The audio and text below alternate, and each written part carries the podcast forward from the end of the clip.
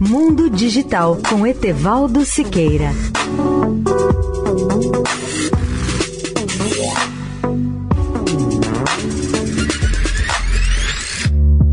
Olá, ouvintes da Eldorado. O Twitter reconheceu ter errado ao suspender as contas de repórteres de inteligência de código aberto que postavam sobre a concentração de militares da Rússia na Ucrânia, levando muitos deles a acusar o Estado russo de lançar uma campanha bot contra eles. As pessoas por trás das contas suspensas disseram acreditar que foram alvo de um ataque de bots russos, ou seja, de computadores que imitam a atividade de usuários humanos, e relataram em massa seu conteúdo como suspeito.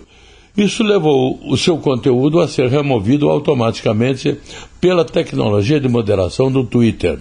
É um ataque ao jornalismo e às pessoas que confiam nessas contas para publicar os fatos em outros meios de comunicação, disse Kyle Glenn, cofundador da Conflicts, que tem 337 mil seguidores.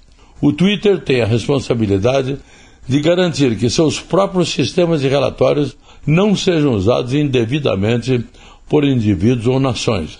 A rede social disse ao Financial Times que não havia evidências de uma campanha coordenada de bots, mas admitiu que a empresa cometeu um erro ao suspender cerca de uma dúzia de contas que foram sinalizadas como contendo mídia manipulada ou enganosa.